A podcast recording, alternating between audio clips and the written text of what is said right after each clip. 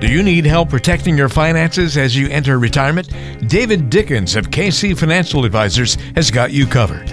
Welcome to the Cover Your Assets KC podcast. Well, so glad to be with you once again here on the Cover Your Assets KC podcast. Walter Storholt here with David Dickens, President and Wealth Advisor at KC Financial Advisors with an office in Overland Park.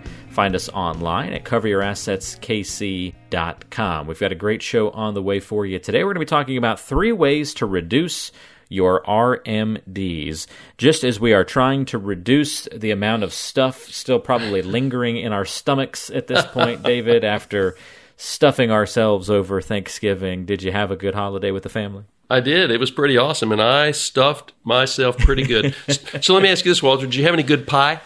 Uh, we did. Uh, so you know, I don't. I don't know if we've talked about this on the show much this year, but I've been. I've been eating really healthy this year. So this was like the first dessert I've had in months, but we still tried to keep it somewhat healthy. So the typical Thanksgiving in the past would have probably been some pumpkin pie, some apple pie, and then maybe like a wild card chocolate chess pie or something like that, you know, or cookies or something to supplement, you know, because two desserts isn't enough. There'd usually be a no. third item in there. But exactly this year, no, mom made just a nice, simple, like little apple turnover tart kind of thing, and it was delicious. It was great.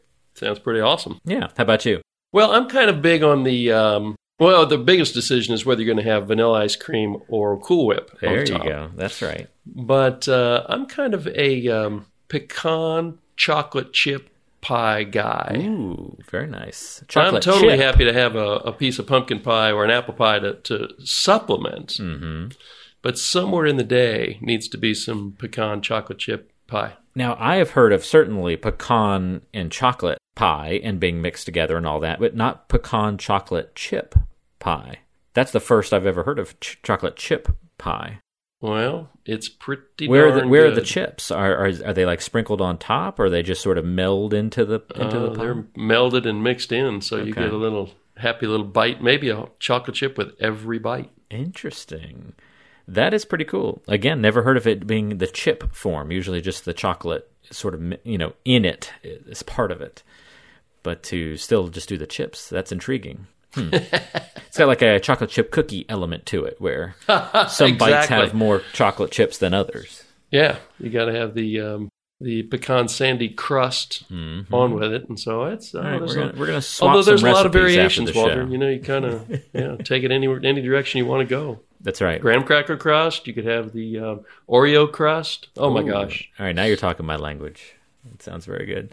Uh, we uh, we're going to put our pumpkin pie off until Christmas. So we're gonna we we said instead of doing them both at Thanksgiving, we did the apple, and then around Christmas we'll do the uh, we'll do some pumpkin pie somewhere in there. We're spread spreading it out a little bit this That's year. That's good restraint and calling it healthy. All right, David, well, let's dive into the. Oh, I say this a lot, but now I can actually use the pun this time of year. Let's dive into the meat and potatoes of today's program.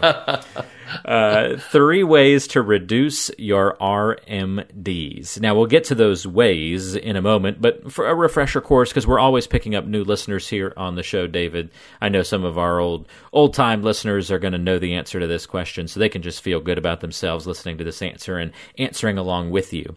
But for new listeners out there, remind us what an RMD is again. Yeah, so so any of our listeners that are over 72, they obviously they certainly know what an RMD is and I, and I'll get to that definition here in just a minute, but let me take one further step back and just remind everybody when your paycheck comes and you have money taken out of it for a 401k or a 403b or a 457 or whatever it is at your company. Or maybe you just do an IRA for yourself and you have money taken out uh, monthly or every other week for that.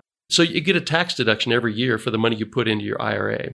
But effectively, what you've done is set up a partnership between you and the IRS because you're getting tax deferral on that growth on that money. But when you take the money out in retirement, the IRS has a claim on a piece of that money. So let's say you've done reasonably well for yourself. Maybe you've got an IRA worth a million bucks. At that point, including your Social Security, you're very likely to find yourself in the 25% tax bracket. And not only does the IRS have a claim on that tax deferred money, but Topeka and Jeff City also have a claim on that money. So it's very likely that when you get to over 70 years old, 30% of your of what you've saved for retirement isn't going to belong to you. It's going to belong to the taxing authorities, the IRS and the state. So, million bucks, 700,000 for you, 300,000 for the IRS and the state. Then, when you turn 72, the IRS says, "Hey Walter, we've been waiting a long time for this money and we haven't gotten any tax dollars out of it." So, even if you don't need any of this money, we really need to require that you take some money out of there. And so that is the required minimum distribution. A couple years ago, that started at age 70 and a half. With a change to the tax law during kind of the COVID thing, that got moved to age 72. So the year you turn 72, you have to start taking money out of your 401ks and IRAs and 403bs and those types of plans. So helpful to get a little bit of that background. Now, what's the average RMD, or if I'm trying to calculate what I'm going to have to take out, like what's what's that number look like? Okay, so so there's a calculation, and the and the percentage you have to take out goes up every year because eventually, you know, the IRS would like to get their hands on all that money. So if our listeners were to Google what is my RMD percentage, or you could Google uh, something like uniform life table. You'll get a, a table of numbers that has ages down probably the left hand column and then some probably it's labeled as life expectancy numbers on the right hand side. So what you do is you take that number and I'm looking at one right now and for instance at age 72 the number on the right hand side is 25.6. So all you would do is divide the dollar amount that you have saved up in your IRAs by 25.6. And that's going to tell you what your required distribution is in the first year. And then that percentage goes up each year as you live longer. So let me give some just a real quick specific number. If you divide that by 100, what you're going to end up is at 3.906. So as a percentage, the first year you have to take out 3.9 0.06% of your IRA balance. If you have a million dollar IRA, pretty simple. You got to take out $39,062.50. Uh, if you have a half million dollar IRA, you got to take out about half of that. If you have a $2 million IRA, well, you got to take out almost 80 grand.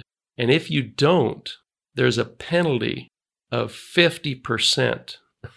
so the IRS is dead set on getting their hands on this money. That's a big penalty, fifty percent. Ooh, I've never. Have you ever heard of a penalty that big? No, that's that's like the NFL finding football players at that level. exactly. So so the money's coming out. It is truly required, and that's how you calculate it. Uh, if you get all the way to a hundred, my table that I'm looking at goes to age 115. And at age 115, you have to take out about 56% of the balance. So it never really goes to 100%, but how many of us are going to get to age 115? So eventually somebody's probably going to inherit some of that money, but the IRS wants their bite as we go along. All right, so that makes sense. Uh, pretty good lay of the land, what those RMDs are, how they are calculated. So the goal is to try and reduce those RMDs, and you've got three strategies for us. So let's walk through them. What's number one? I do. So, first of all, you can't avoid them, you can only reduce them. So, one is, uh, which I use a, with a lot of my clients because my clients tend to be givers. And so, once you're actually the law never changed. So once you're over 70 and a half, you're actually able to do this. But let's just keep it simple and say at age 72, when you're required to take money out, and let's say you give money to your church or to some missionaries or to your university, if it's a 501c3 tax exempt organization, you can have your IRA custodian. Maybe that's TD Ameritrade, maybe it's Fidelity, maybe it's Schwab, but you can have them write a check directly to that institution or church or missionary. And what happens when they do that is that amount goes towards satisfying your required distribution. However, it never shows up on the IRS radar screen. So you don't have to pay tax on that money that you give directly to one of these 501c3s. That's called a qualified charitable distribution or a QCD. It hadn't been around forever. It's only I don't think it's been around for maybe 5 years. It's pretty awesome for people who give. What you might also be thinking in your brain right now is, well that'd be great because the money that I give to my church otherwise, now that I don't itemize my deductions, I don't get to write that off anymore. So, this is a way to continue to be charitable with your IRA money and not have it count as income to you. Only a couple things that go with that. You have to be over 70 and a half. It can't be more than 100 grand a year, but each of you and your spouse could give 100 grand a year and have it be covered by this QCD. All right, that's helpful. So QCD, keyword or key letters, acronym to remember. What about uh, strategy number two? So there's a kind of a little known loophole here, which is the, I'm going to loosely call it the still working exemption. And so if you're still working at age 72 at a company that has a 401k plan, you are not required to take a withdrawal. A, a, there is no required distribution from that 401k or 403b plan while you're still employed at that company. But as soon as you leave that company, of course, RMDs start. So, two things to note here. First of all, you can't own more than 5% of the company. So, if you're the owner and you own 50% of the company, this does not apply to you. But if you're a worker and you're not a, a material owner of the company, you can do this. So, no required distribution on that. And let's just say that you spent 10 or 20 years working for another company and you have an outside IRA or two or three from old companies. A lot of these 401k plans will allow you to roll old IRAs into their plan. If you're 72 and you're still working, you would not have to take a required distribution out of your company's 401k, but you would have to take it out of any IRA rollovers that you have. If your company allows you to roll those into the company 401k plan, then you wouldn't have to take a required distribution out of any of those accounts either. So that's a if you find yourself still working, whether because you have to or because you want to, and your company has a 401k plan, that's a pretty easy fix to delay doing required distributions until the point at which you're not working anymore. Helpful once again, David. Thank you for the details there. Two strategies down, one to go. The goal is to reduce RMDs. What's our third strategy? Yeah, so the third one is is, you know, one of my favorite topics. I talk about it a lot and this would be a strategy for doing partial Roth conversions usually before you turn 72. So kind of that sweet spot of doing these is after you turn 59 and a half, because there are penalties for taking money out before 59 and a half.